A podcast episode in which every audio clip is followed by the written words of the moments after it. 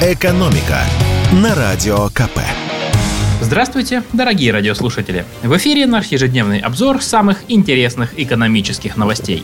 И сегодня мы обсудим такую важную тему, как неравенство доходов. И разберемся, что с ним происходит прямо сейчас. Аналитики компании Финэкспертиза выяснили, что в России снижается неравенство – для начала разберемся, что это такое зарплатное неравенство. Так называются отношения среднего уровня оплаты труда 20% работников с наименьшими заработками и 20% работников с наибольшими заработками. Эти группы определяет Росстат. Итак, в нынешнем году средние зарплаты этих самых 20 наименее и 20 наиболее процентов оплачиваемых работников в среднем по стране отличаются в 7,7 раза. 22 700 рублей против 173 700 рублей. Такой же коэффициент был в 2019 году, а в пандемийном 2021 году он составлял 7,9.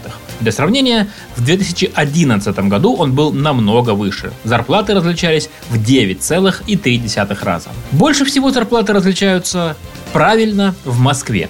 Средний доход жителей столицы, зарабатывающих меньше всего, составляет 36 700 рублей, а 20% самых богатых получают в среднем 340 тысяч. Разница в 9,3 раза. Далее идут Астраханская область и Санкт-Петербург. Там эта разница составляет примерно 7 раз. А самая маленькая разница между доходами самых высокооплачиваемых и самых низкооплачиваемых работников в Тыве, Калмыкии и Магаданской области. Всего в 4,7 раза. Снижение зарплатного неравенства в нынешнем году аналитики объясняют тем, что у наименее а, оплачиваемой части сотрудников доходы выросли аж на 30% а у самых высокооплачиваемых работников рост был меньше, примерно процентов 27. Что касается отраслей, то самое большое расслоение свирепствует в области информации и связи. Туда входят IT, телевидение, радио, а также издательская деятельность. Разница там в 11,5 раз. В сфере персональных услуг, это ремонты, химчистки, сауны и так далее, зарплаты отличаются в 11 раз. В финансах и страховании в 10,5 раз. Минимальный разброс в зарплатах в сельском хозяйстве 5 раз, в энергетике 5,3 раза и в добыче полезных ископаемых в 5,5 раз. Как прокомментировал ситуацию проректор финансового университета при правительстве России Александр Сафонов, в последнее время мы видим и сокращение количества людей, получающих большую зарплату, и сокращение тех, кто получает более низкую зарплату.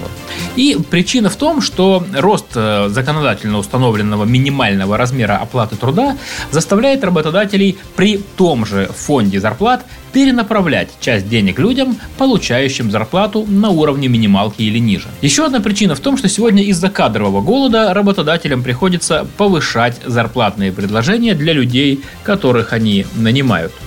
Таким образом, для этих категорий сотрудников зарплата повышается, а для высокооплачиваемых нет. И в завершение выпуска прослушайте самые свежие новости из жизни мошенников и информацию о том, как не лишиться своих денег. Не все, кто именует себя госуслугами, таковыми являются.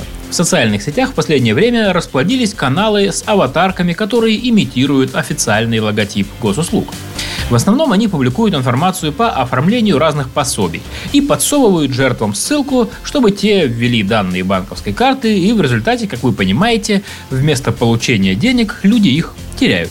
Как э, объяснил нам аналитик отдела анализа и оценки цифровых угроз компании InfoSecurity Максим Грязев, подобные каналы могут предлагать любые услуги, естественно в кавычках, с официального сайта госуслуг. А еще это может быть оплата штрафов, налогов или проведение опросов с обещанными вознаграждениями. В общем, любой повод, чтобы выманить банковские данные. По словам эксперта, самая стандартная мошенническая схема – это покупка существующего канала, имеющего определенную определенную базу подписчиков. И дальше он накручивается, причем, что интересно, какое-то время мошенники публикуют действительно полезную информацию, чтобы поймать людей на крючок. Ну, правда, эту полезную информацию они тоже воруют в других каналах. Поэтому очень важно запомнить, все официальные аккаунты и каналы госуслуг указаны на их сайте. Сейчас там есть всего два телеграм-канала. Один основной, который так и называется «Госуслуги», с подтвержденной синей галочкой. Ну а второй – «Госуслуги для родителей», также с подтвержденной синей галочкой. И все, больше никаких каналов нет. Все остальные каналы, маскирующиеся под госуслуги, никакого отношения к порталу не имеют. «Экономика» на Радио КП.